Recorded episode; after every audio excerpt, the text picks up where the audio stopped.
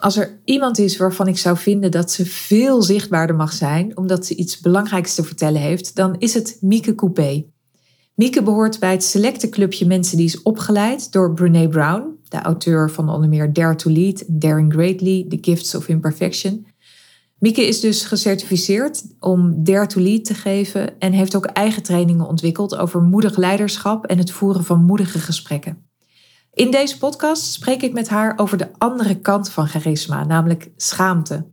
Een superbelangrijk onderwerp om het over te hebben, omdat schaamte ons klein maakt en misschien wel een veel belangrijkere rol in ons leven speelt dan we zouden willen toegeven. Luister en leer van Mieke Coupé. Welkom bij de podcast Charisma voor ondernemers. Ik ben Marike Jans en mijn doel is om de allerleukste podcast over charisma te maken. Speciaal bedoeld voor jou als je ondernemer of boegbeeld bent en je wilt leren hoe je op een positieve manier de aandacht vangt. Mieke, fantastisch dat ik hier ben om jou uh, in deze podcast te interviewen over schaamte, kwetsbaarheid, uh, moed. Ja. Alle thema's waar jij elke keer mee bezig bent. We zitten in Rotterdam met een glas water in jouw huis. De schuifbuis staat open. Het is mooi weer ja. buiten. Jij bent coach, trainer, facilitator in Dare to Lead, Courageous Conversations en Conversational Leadership. Mm um, jij bent opgeleid door Brene Brown als een van de, je zei net, 700, 800 mensen Zoiets, die dat heeft. ja. ja. En er staat een hele mooie zin, daar wilde ik mee beginnen, ons gesprek op jouw website. En dat is, waar het mij om gaat, is dat je het risico moet nemen om jezelf te zijn en te laten zien. Mhm. En dat is ook een zin die jou bij Brene Brown heeft gebracht. Of, hè, dat, daar, dat, daar zit wel heel erg de oorsprong. Kan je daar wat over vertellen? Over uh, hoe jij bij haar terecht bent gekomen? Of eigenlijk bij dit thema Ja. moed en kwetsbaarheid. De Moed van Imperfectie was het eerste boek wat ik kocht, zelf kocht, nadat ik de TED-talk had gezien van Brené. Die TED-talk gaat over de, de kracht van kwetsbaarheid. En voor mij was dat een enorme eye-opener. Want er was een zin die zij noemde. En ik, ik vind het heel moeilijk om te reproduceren. Maar het, het, het ging uh, zoiets als... Het is heel spannend om de arena in te gaan. Hè, dat, daar waar het gebeurt. De arena van mijn leven. Maar het is nog veel enger om te bedenken dat ik aan de buitenkant ben blijven staan en niet in de arena ben gestapt. En dat ik me dan afvraag, dat ik de rest van mijn leven me afvraag, wat zou er zijn gebeurd als ik er wel ingestapt zou zijn. En voor mij was, was dat ja, bijna een soort, oh, oh, oh shit gevoel. Ik wilde niet vloeken, maar ik dacht, Ja. oh. Ehm, want ik realiseerde me dat ik me vaak inhoud. En eigenlijk heel bang ben om mezelf te laten zien aan mensen. Dat ik eigenlijk best wel bang ben voor reacties, afkeuring, kritiek. En dat ik mezelf snel het zwijgen opleg en daarmee dus niet mijn mond open trek. En ik zeg nog steeds in de tegenwoordige tijd, omdat ik daar nog steeds wel last van heb. Maar dat ik dus deels inderdaad die buitenstaander dan van mijn eigen leven blijf. Want wat zou er dan gebeuren als ik wel mijn mond open trek? Als ik wel gewoon de dingen doe omdat ik het wil. En niet omdat ik eruit blijf omdat ik denk wat zullen mensen wel niet denken. En het is heel raar, maar voor mij was dat dus op dat moment zo belangrijk. Dat ik dacht, dit is interessant, ik moet hier meer van weten, van, die, van Brene Brown. Ja, dus echt de keuze van blijf ik, blijf ik op de tribune zitten of stap ik de arena in? Ja, En voor jou begon die stap met de arena met uh, naar Amerika afreizen en door haar opgeleid worden. Nou, eigenlijk realiseerde ik me dat ik dat eigenlijk wel aan, aan het doen was. Hè. Ik, ik ben inderdaad naar Amerika gegaan, maar ik realiseerde me gewoon door die, door die TED-talk en door het lezen van die boeken, en met name de kracht van kwetsbaarheid, uh, de Daring Greatly. Dat boek was voor mij echt een verandering. Daar stond zoveel in over kwetsbaarheid, moed, schaamte. En voor mij kwam daarin samen dat de ervaringen in mijn middelbare school cruciaal waren geweest. En, en dat dit woorden gaf van wat daar gebeurde. En wat, wat gebeurde daar? Nou, wat, wat, wat in mijn middelbare school veel gebeurde was, nou, dat ken, kennen heel veel mensen denk ik wel, dat er soort groepjes zijn in, in, in de klas. Populaire groepje, dan is het een nerdengroepje en dan heb je zo'n groepje uh, uh, alternativo's. Weet je, dat, dat was, nou ja, ik, ik heb het nu over de jaren tachtig. Mhm. Mm-hmm. En ik had het gevoel, ik had vrienden en uh, het was vaak gezellig, maar ik had heel vaak ook het gevoel dat ik er niet helemaal in thuis hoorde. En ik vond andere mensen ook heel aardig, maar daar voelde ik dan ook dat het voel ik daar wel, hoor ik daar dan wel thuis. En voor mij Ik zoiets van, ik moet aan allerlei dingen voldoen om ergens bij te horen. Maar wil ik dat wel? Want ik wil gewoon mezelf zijn. Ik, ik wil niet me aanpassen aan wat andere mensen denken dat ik moet zijn of leuk moet vinden. Dus als ik terugkijk, deed ik toen al hè, dat moedig zijn van, ja, maar ik wil bij mezelf blijven. Ik doe wat ik doe, of jij dat nou leuk vindt of niet. Maar dat voelde soms wel echt heel riskant. Want ja, daar hebben mensen een oordeel over. Ja, ja. Je dacht, als ik echt, echt mezelf ben, dan lopen mensen weg. Nou ja, dan ben ik die idioot. Dan Ja. ben ik de rare. Ja. Dat, dat, hè, dat, dat- als ik, en dan is het echt, wat is dan echt jezelf zijn? Hè? Daar kun je nog een heel gesprek over voeren. Maar als ik bijvoorbeeld, een heel simpel klein voorbeeld, eh, op school, iedereen ging naar het strand. Iedereen zei, joh, we gaan naar het strand, we gaan eh, met z'n allen eh. En dat ik zei, nou, nee, ik ga niet mee. Ja, hoezo niet? Nou, ik heb geen zin. Nou, dat is raar. Geen zin is geen reden. En dan dacht ik, oké, dit is interessant. Ja. En op dat moment had ik, had ik natuurlijk als, als, als tiener had ik zoiets van, hoezo is dat geen reden? Ik, ik, ik heb er gewoon geen zin in, dus ik ga niet mee. Lijkt me een prima reden. Maar ik was helemaal niet mondig, hè. Ik was ontzettend st- rustig, best wel introvert. Eh, dus ik kon daar niet op reageren. Maar ik had wel zoiets van, nou ja, moet jij vinden, maar ik ga niet mee. Dus dat was het trouw aan mezelf. En eh, natuurlijk ook wel de boosheid van wie denk jij dan dat jij, dat jij moet bepalen waar ik aan mee ga doen. Maar ik besefte nog helemaal niet waar het over ging. En, en ik heb inmiddels echt door dat werken met dat werk van Brene Brown en door daar echt in te duiken, beter ben ik gaan snappen waar gaat dat over. Dat gaat over, mag ik mezelf zijn, ben ik dan nog steeds goed? En mag ik er ook bij horen als ik niet meedoe, als ik me niet conformeer aan alle regeltjes die hier onbewust of bewust zijn afgesproken met elkaar. En het gaat dus over erbij horen. Ben ik oké? Ben ik oké genoeg om erbij te mogen horen? En dat raakt meteen aan, aan eh, eh, ja, grote gevoeligheid. Want het is super pijnlijk als je het gevoel hebt, of het risico denkt te lopen, er niet bij te horen. Ja. Want dan ligt alleen zijn op de loer. We doen heel veel om dat risico uit de weg te gaan. Ja. Ja. Ja. En, en om even terug te gaan, want je vroeg net, en dan ben je naar Amerika gegaan, hè, dat, dat was moedig. Ehm, nou, ik denk inderdaad dat, dat dat was moedig, omdat ik daarmee het, eh, eh, het uitspreken van ik wil naar Amerika, naar, ik wil opgeleid worden door Brené Brown, gingen al mijn verhalen natuurlijk af. Wie ben ik, wie denk ik dat ik ben? Hè? Wie denk ik wel niet dat ik ben? En Hoe, hoe, hoe denk jij dan dat je genoeg weet om daar naartoe te gaan? Maar ik had zo'n sterk gevoel van ja, maar dit is waar we het over moeten hebben. Over kwetsbaarheid, over schaamte, over eh, moed. En ik was het al aan het doen, want ik was de jaren daar, da- da- daarna, nadat ik die boek aan het lezen ben, ben ik langzaam eh, training gaan ontwikkelen. Waarvan ik dacht, met dit erin. Dus ik was eigenlijk al aan het werk met haar, haar Ja. eh, met alles wat zij uit die onderzoeken had gehaald. En vervolgens dacht ik, ik ga het gewoon proberen. Ik voldoe niet aan de eisen, want ik had de eisenlijst natuurlijk gezien. Ik dacht, ik voel, voldoen er niet aan. Maar ik puzzel wat om alles samen te voegen. En wellicht kan ik dan toegelaten worden. Nou, en dat is gelukt. En dat was voor mij al dat ik dacht, "Ah, ik mag, Ja. ik mag naartoe. Ik ben ervan overtuigd dat het belangrijk is dat we het over deze dingen hebben. En, en dat we Ja. eh, werken aan meer bespreekbaar maken van kwetsbaarheid en schaamte en, en emoties op het werk. Dat we bespreekbaar maken van wat voor leiderschap hebben we nou nodig. Want Brene Brown heeft natuurlijk een hele een nieuwe definitie eigenlijk van wat is moedig hè, Ja. gegeven. Ja. En, en net in dat voorgesprek vertelde je dat even, dat dat, eh, hoe zij aankijkt tegen moed. Nou, het heeft onze blik veranderd. Ja, ja en, dan, en met Want het- name over dat er geen moed is zonder kwetsbaarheid. Ja, dat we, we denken, moedige mensen, dat zijn die mensen die, die durven risico's te nemen, die spreken zich uit, die springen in, in de gracht als er iemand eh, eh, aan het verdrinken is. Dat is dat, dat idee van moed, dat dat eigenlijk eh, groot en meeslepend en, en eh, nou, dat heeft bijna een soort stoer, stoere connotatie erbij. ja een Ehm, sterke leider, moedig. Ja, Ja. precies. Sterk. Moedig is sterk. Ehm, nou ja, dat onderzoek, eh, wat is moed? Dat was, een van, dat was eigenlijk een van de kernvragen van het onderzoek. Oké, we hebben meer moedig leiderschap nodig, wordt er gezegd door, de, door de, de respondenten in het onderzoek. Dat is wat we nodig hebben. En dan, dan is de vraag, wat is moed dan? En ehm, de ene helft van de onderzochten, hè, van de respondenten, die zegt dan, nou ja, moed heb je of heb je niet. En de andere zeggen, ja, ik weet het eigenlijk niet goed, wat, wat dat dan is.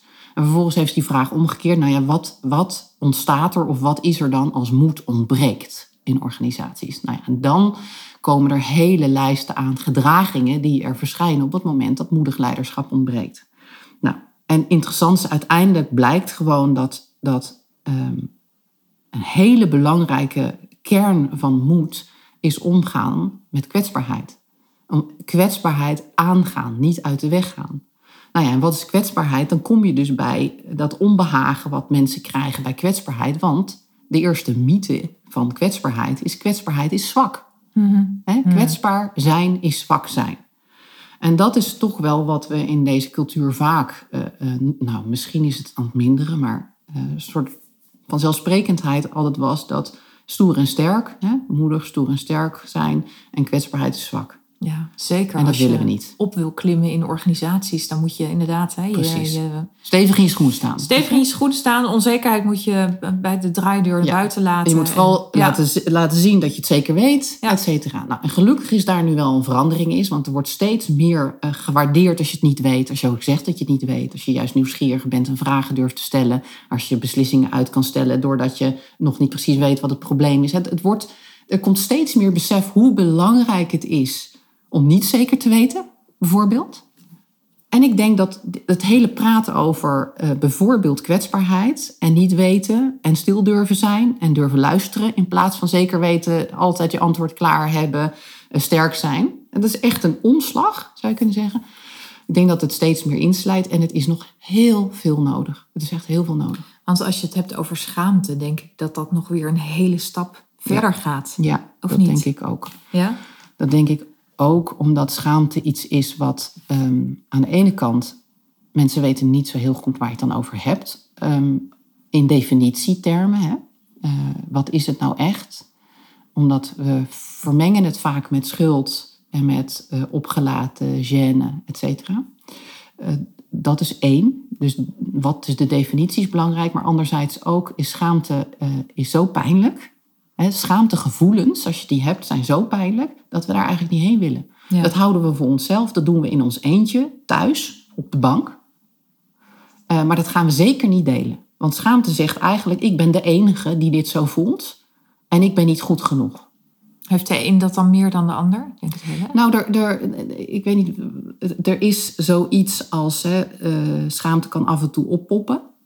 En dan ken, iedereen kent schaamte. Maar je kunt ook um, gevoeliger schaam, voor zijn dan anderen. En ik, ik zou niet kunnen zeggen, zeggen of dat in je DNA zit, of dat, maar het heeft zeker met je geschiedenis te maken, met je opvoeding en met de omgeving waarin je verkeerd bent. Uh, hebt uh, uh, hoe er gereageerd is op, nou eigenlijk ook hoe, hoe correct, correcties gedaan op gedrag bijvoorbeeld. Op het moment dat je vaak gehoord hebt dat je niet goed bent in plaats van dat wat je deed niet goed is of niet oké okay was. Er kan aan jouw schaamte brokkend zijn in je jeugd, in je kindertijd. Uh, er kan trauma zijn, waardoor je dus veel gevoeliger bent voor schaamte. Of een soort ja, schaamte jou echt kan meeslepen. Ja, ja. ja. En dat wilde je ook, uh, dat zei je van tevoren, dat wilde je ook afbakenen. Hè? Dat, het Ja. niet, dat we het niet hebben over schaamte vanuit trauma, want daar is echt therapeutisch werk voor nodig. Dat is echt een andere. Nou ja, als, dat er, als dat er is, dan, dan, dan is het werken met een therapeut aan te bevelen Ja. om, om ja, daar, daar doorheen te komen, doorheen Ja. te komen en daar mee te kunnen werken in je leven. Ja, en hier, hier gaat het meer om ehm, het gevoel van ik ben niet goed genoeg, ik voldoe niet aan de norm. Ik loop het risico om te worden afgewezen. Wat, wat doe jij met dat gevoel van schaamte met, met mensen met wie je werkt? Nou ja, het begint eigenlijk dat je überhaupt het gesprek erover voert. Want wat, wat, wat ik eh, merk in mijn trainingen is dat we hebben het er sowieso niet over. Dat is ook wat schaamte natuurlijk doet. Ik schaam me over mezelf. Mhm. Eh, daar ga ik het niet over hebben, want stel je voor dat ze dat van mij zouden weten. Dat is bijna schaamteopstapeling. Eh, dus je zwijgt daarover. Ehm, maar schaamte, iedereen heeft wel schaamte. En eh, het is eigenlijk een heel menselijk gevoel. Dus het erover hebben en het woord überhaupt in te brengen en eh, te gaan afbakenen. Wat is nou schaamte? Eh, wat is schuld? Wat is gêne? Wat is vernedering? Door taal te geven aan die emoties kun je het beter gaan begrijpen en je kunt het erover gaan hebben. En eh, schaamte maakt dus dat je je alleen voelt, maar op het moment dat je van, van mensen om je heen hoort, ja, maar ik heb dat ook? Ik kan me ook schamen voor iets wat ik, hè, voor, voor wie ik ben. Of ik kan ook denken, ik hoor er niet bij. Als je in een groep vraagt van wie heeft wel eens het gevoel van... joh, als ik dit laat zien of ze dit zullen weten... dan, dan vinden ze me niet meer oké. De door, door de mandvalgevoel. Ja. Heel veel mensen hebben dat door de mandvalgevoel. Of de dreiging daarvan. Eh, heel veel mensen denken, als ze dit van mij zouden weten dan... eh, iedereen kent schaamte. Alleen, soms weten we nog niet eens dat het schaamte is. Dan is het gewoon een ernstig gevoel van onbehagen... waarvan Ja, ja. we niet de woorden, waarvoor we niet de Ja. woorden hebben. En dus op het moment dat je al taal geeft eraan... en je gaat het erover hebben, hoe spannend dan ook... het kan enorme opluchting zijn. Het kan ook enorm raken, want dat ervaar ik ook. Hè? Mensen die echt onder ogen zien van... oh, dit is hoe ik met mijzelf omga. Dit is met mijn zelfspraak. Eh, dit is waarom ik dingen niet aanga. Waarom ik liever zwijg dan het conflict aanga. Dat is schaamte. Ja, dat, dat kan best wel voelen als een klap in je gezicht. Het is aan de ene kant opluchting, nu snap ik, de kramp. En aan de andere kant ook van, oh, mijn god, dit is Ja, ja. echt... eh, Schaamte is zo ongemakkelijk. het is echt pijnlijk. Ja. Het is echt pijnlijk. En dat, dat is ook wat onderzoek uitwijst. Dat kennelijk bij dit soort emoties, bij schaamte, gevoelens, eh, zelf de delen in je hersenen oplichten als bij fy- fysieke pijn. Dus de, dat wat de hersenen registreren of laten zien, is het is pijn. Hmm. Eh, dus de, ja, de, het doet pijn. Schaamte doet pijn. ja. En wordt het, wordt het dan minder als je het, of wordt het makkelijker of zo? Als je het, ehm, ja, als je toch meer taboe daarvan afhaalt. En het daarover hebt en er woorden voor krijgt en het ziet en het snapt. Ja, ik denk dat het gewoon heel verbindend is. En dat gevoel van dat je niet meer alleen bent, dat kan volgens mij heel, heel veranderend zijn in je leven. Je denkt, oh ja, maar ik ben echt niet de enige. Er zijn heel veel mensen, en misschien wel alle mensen, die op een of andere manier schaamte ervaren. Ehm, dat is natuurlijk een beetje een, een cognitieve eh, eh, oefening hier. Hè? Dus, Ja. dus eh, is het weten genoeg om dingen te veranderen? Ja, het anders maar het voelen. weten is wel een begin. Ja. Hè, Het weten, ik ben niet alleen, is een begin. En het vraagt natuurlijk vervolgens actie. Want in, in het moment dat je in sch- schaamtegevoelens bent, weet je ook dat alleen blijven die gevoelens kan versterken. Want niemand kan iets ontkrachten en niemand kan zeggen je bent niet alleen. Op het moment dat je dus schaamtegevoelens hebt en je kan het delen met iemand die zegt, oh, kom maar hier, Eh, ik ken deze, deze pijn, vertel maar, dan verandert al al heel veel, want je bent niet meer alleen. Dus dat is, dat is magisch volgens mij. Niet meer alleen Ja. daarin zijn.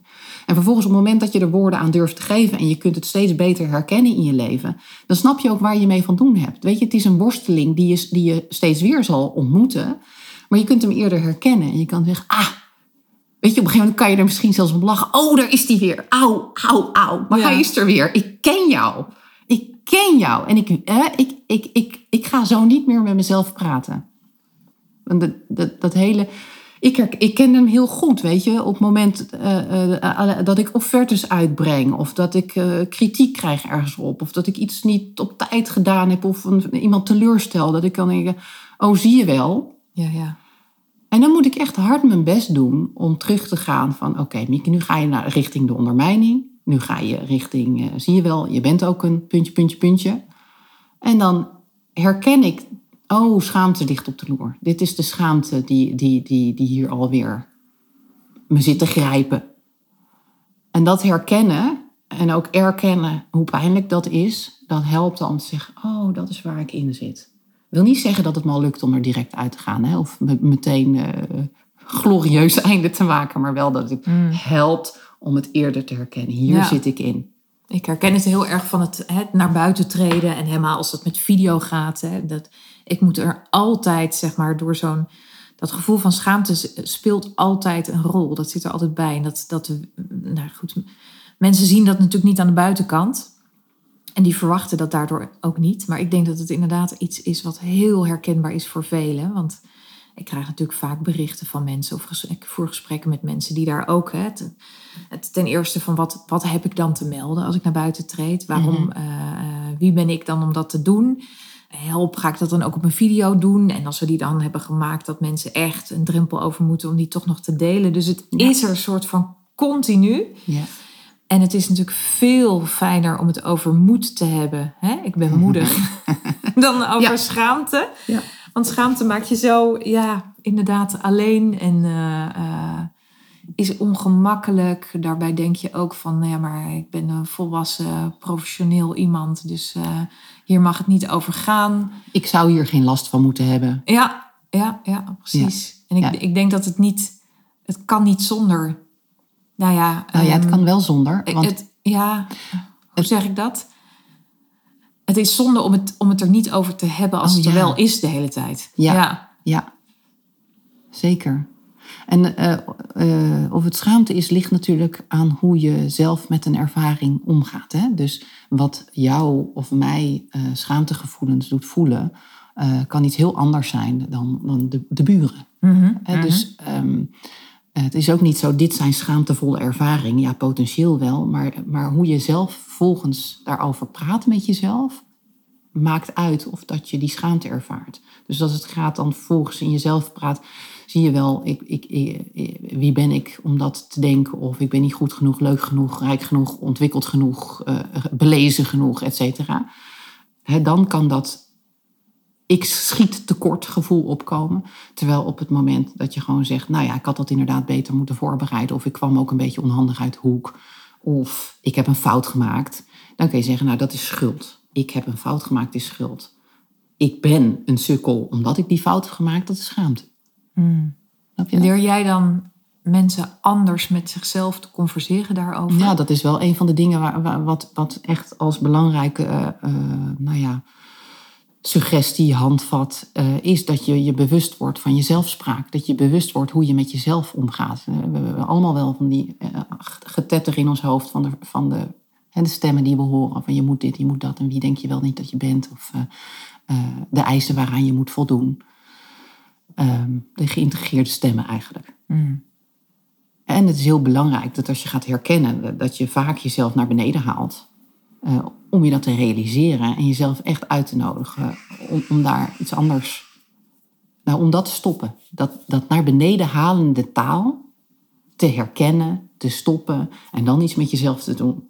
En dan, het, het, het klinkt een beetje, altijd een beetje onrealistisch om dan te gaan en dan moet ik vervolgens, dan moet ik positief praten tegen mezelf. En dat is dus een soort van, ja, tuurlijk. Weet je, dat gaat lukken als ik me zo voel. Maar waar het wel om gaat, is dat je, dat, je, dat je herkent dat je het doet en dat je het stopt en dat je eigenlijk je realiseert wat daar gaande is. Ehm, en dat je dus realiseert dat dat heel diep gaat en dat dat vaak te maken heeft met ervaring in het verleden. Dus wat het vraagt is zelfcompassie. Niet ineens, ik ga mezelf de, de, de ophemelen om te compenseren dat ik mezelf ook naar beneden haal. Maar je te realiseren, oké, ik haal mezelf naar beneden. Dit is hoe, hoe ik al langdurig dat heb gedaan. Dat is mijn, dat zit bijna in mijn systeem. Maar ik wil dat niet meer. Ik, ik wil dat niet meer. Maar ik heb wel compassie met mezelf dat ik het doe en dat ik in die greep zit van uh, schaamte en dat ik er niet meer in verloren wil raken en in verdrinken. Maar het helpt dus al door het beseffen, hoef je er al niet meer in te verdrinken en hoef je er al niet meer in verloren te raken. Snap je? Dat, dat zinkende bootje, dat hoeft niet meer te zinken als ik, als ik wel zie dat ik in het zinkende bootje zie. En dat ik ook snap dat ik er hoe in ben gekomen en dat ik mezelf ook niet op mijn kop geef dat ik in dat zinkende bootje ben gestapt. Maar dat ik ook alweer een soort van uh, oever zie. Uh, van waaruit ik kan kijken naar als ik zou zijn gebleven in het zinkende bootje. Ja. En misschien is dat wel zelfcompassie. Zelfcompassie, dat ik zie waar ik, waar ik mee aan het worstelen ben. En dat ik mezelf vriendelijk bejegen. Hoe, hoe belangrijk is dat in organisaties, want dat is natuurlijk ook een deel van jouw werk. Dat gaat mhm. dan een beetje van charisma af, maar wat, daar is, het, is er ook wat voor te zeggen om het hier meer over te hebben. Ja. Binnen een bedrijfscultuur, binnen wat er gebeurt. Waarom, waarom ben je daar een voorstander van? Ehm, nou, omdat vanuit schaamte, uh, mensen die in schaamte zijn, die eh, kunnen een aantal strategieën vervolgens eh, gaan doen. Uh, vanuit schaamte gebeuren best wel rotte dingen. Ik weet niet, daar moet ik misschien een voorbeeld van geven wat, wat schaamte veroorzaakt. Maar schaamte kan veroorzaken dat je je mond gaat dichthouden. Dat je je mhm. terugtrekt, dat je buiten, buiten die arena blijft. Ja, ja, precies. Dus nou, ik hoor er niet bij, ik ben hier niet goed genoeg, dus ik trek mij terug. Het kan er ook voor zorgen dat je gaat pleasen. Dat iedereen naar zijn zin gaat maken en daarbij jezelf gewoon niet trouw bent aan jezelf. Maar het kan ook zijn dat je je afreageert. En dat je eigenlijk schaamte met schaamte gaat bevechten. Oh, ik voel schaamte, jij, jij doet iets schaamtevols met mij. Nou, dan zal ik, ik doe dat terug. Oog om oog, tand om tand. Dat gaat soms bewust, hè, eh, eh, eh, maar heel vaak ook onbewust. En schaamte is zo pijnlijk dat we, dat we die spanning eigenlijk die schaamte oplevert ontladen. En dat ontladen kan heel simpel gaan. Ik, ik voel me ontzettend rot over mezelf. En het is eigenlijk een emmer die overloopt. Er komt iemand binnen en die vraagt iets te veel aandacht. Of die doet iets wat ik niet leuk vind. En ik ga er keihard bovenop. Nou, dat kan in organisaties gebeuren. Als, ik eh, eh, als iemand in schaamte is en een collega doet net even wat onhandigs of heeft iets niet gedaan zoals afgesproken en je gaat volledig over die ander heen van hoe dat niet oké is. Harder dan noodzakelijk. Gewoon eh, harder Ja, op een zijn- manier die gewoon eigenlijk niet gepast is. Ja. Maar wat vaak gebeurt in organisaties, hè? bruutheid kan soms zelfs genormaliseerd zijn. Dat is duidelijk en krachtig. Mhm. Ja. Ja, ja, ja, Ja. precies. Ja, Ja, ja. Dus- sterke leider. Ja, precies. Maar dus da- da- daar, daar, eh, eh, kan je een makkelijke grens over gaan van wat nog gewoon eh, redelijk gedrag is en wat dus onredelijk gedrag is. En schaamte is een drijver van onredelijk gedrag en van ook een ander beschamen. Hè, een ander kleineren omdat je jezelf klein voelt. En dat is gevaarlijk, want daar krijg je dus culturen van. Als dat ge- geaccepteerd wordt, niet, niet, tegen en niet gestopt wordt, dan krijg je dus gewoon een cultuur waarin de waarheidszegger belangrijker is dan de ander heel houden. Eh, eh, dat dan sterk zijn eh, of eh, een sterke leider zijn belangrijker is dan zorgvuldig en met menselijke maat met je mensen omgaan.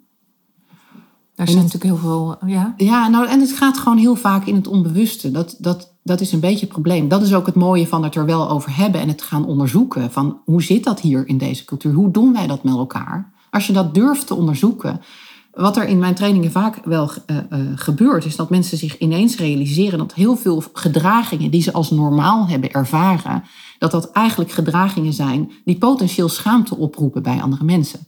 Er wordt dan ook heel gezegd, van, ja, moeten wij dan allemaal stoppen zodat we nooit eens een keer iemand zullen schaamte berokkenen? Want het ligt dus ook aan de ander of die dat als schaamte ervaart of niet.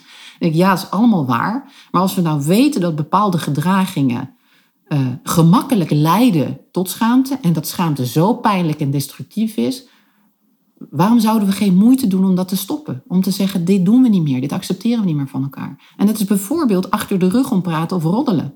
Dat is eigenlijk iets, iets heel simpels, waarvan er ook nog artikelen verschijnen over dat roddelen eigenlijk helemaal zo slecht niet is. Hè? Of praten. En dan denk ik, ja, ehm, volgens mij moeten we eerst even snappen hoe schadelijk het kan zijn. En dan kan je weer kijken van, eh, er is ook onschuldig roddelen. Ja, maar er is heel veel roddelen, bijvoorbeeld achter de rug om praten, die persoon is er niet bij. Wat uiteindelijk gewoon onveiligheid creëert. Wat gewoon creëert, wat zullen ze wel niet zeggen over mij als ik hier straks uit die groep start, stap. Ja, dat is, dat is eh, eh, eh, ondermijnend voor samenwerking. Als je niet kunt vertrouwen dat wat er, wat er over jou gezegd wordt, ook in, in jouw feest kan gezegd worden. ja.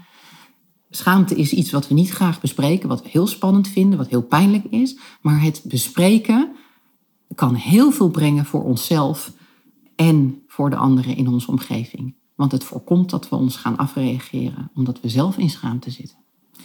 Ik denk altijd, en dat weet je dat ik dat denk al jaren. Dit verhaal wat jij te vertellen hebt, is heel belangrijk. En dat zou veel meer podium mogen krijgen. Wat, wat houdt jou dan daarin tegen? Oh, wat denk je? ja, eh, wie denk je wel niet dat je bent? Ja? Ja, dat houdt mij tegen. Er zijn altijd slimmere mensen, mensen die meer boeken hebben gelezen, die veel intelligenter, wijzer zijn dan ik. En dan kom ik aanzetten met, eh, met mijn verhaal. En dan ben ik bang dat mensen het onderuit gaan halen, dat ze eh, het belachelijk vinden, dat ze het amateuristisch. Dat is allemaal. Terwijl het verhaal aan zich, daarvan denk jij dat is heel belangrijk. Ja, ja. ja. Maar, maar jij als instrument. Nou, nou kijk, sowieso het, het verhaal, het erover hebben is heel belangrijk. Dus ik denk, ik geloof nog steeds echt in dit werk van dit, dit, dit, Ja. dit, dit moet gezien, gehoord worden. Ja. Ik denk dat het voor heel veel mensen een eye-opener en een verademing zou zijn als ze dit zouden weten, dit soort dingen. Ja. Ehm, dat kwetsbaarheid onderdeel is van moed bijvoorbeeld. Eh, maar ehm, ja, ik als instrument kan natuurlijk ook heel makkelijk zeggen, ja, doe, ik doe er niet toe. Het werk doet er toe. Ja. En ik doe er niet toe kan een bescheidenheid zijn, dat is heel mooi. En het kan schaamte zijn. Mm. Eh, en ik heb eh, wellicht last van allebei, van bescheidenheid en schaamte soms. Daarom ben ik zo blij dat je ja zei tegen deze, tegen deze podcast. Ja, was een hele gewaagde. het- ja, ja, ja, precies. Nou ja, ik denk van dit, dit, het zou zo prachtig zijn als je, ja, als je toch, als dit verhaal groter mag zijn en, en meer naar buiten. En je vertelt hier meer over. Dus ik ben, ik ben heel blij dat ik je op slinkse wijze heb weten te strikken. nou, ik ben jou ook wel dankbaar hoor dat je mij op slinkse wijze hebt eh, gestrikt. En ja. eh, ik zou, eh, nou, ik, ik, ik moedig je aan in ieder geval. Hmm. Om hiermee naar buiten te treden. Dank je. Dankjewel, Mieke. Jij ook. Ik hoop dat je met veel plezier naar dit mooie gesprek hebt geluisterd. Ik vind dat Mieke echt veel te vertellen heeft en het ook heel goed en helder kan vertellen. Ik had er nog veel meer willen vragen, maar dat komt hopelijk een andere keer. Wil je meer over het werk van Mieke weten? Kijk dan vooral even in de show notes voor haar website en haar LinkedIn-profiel. Vond je het een leuke podcast? Dan zou ik het heel fijn vinden als je een mooie 5-sterren ranking achterlaat, zodat anderen deze podcast makkelijk kunnen vinden en ook aangemoedigd worden om hier naar te luisteren. Dankjewel en tot de volgende keer.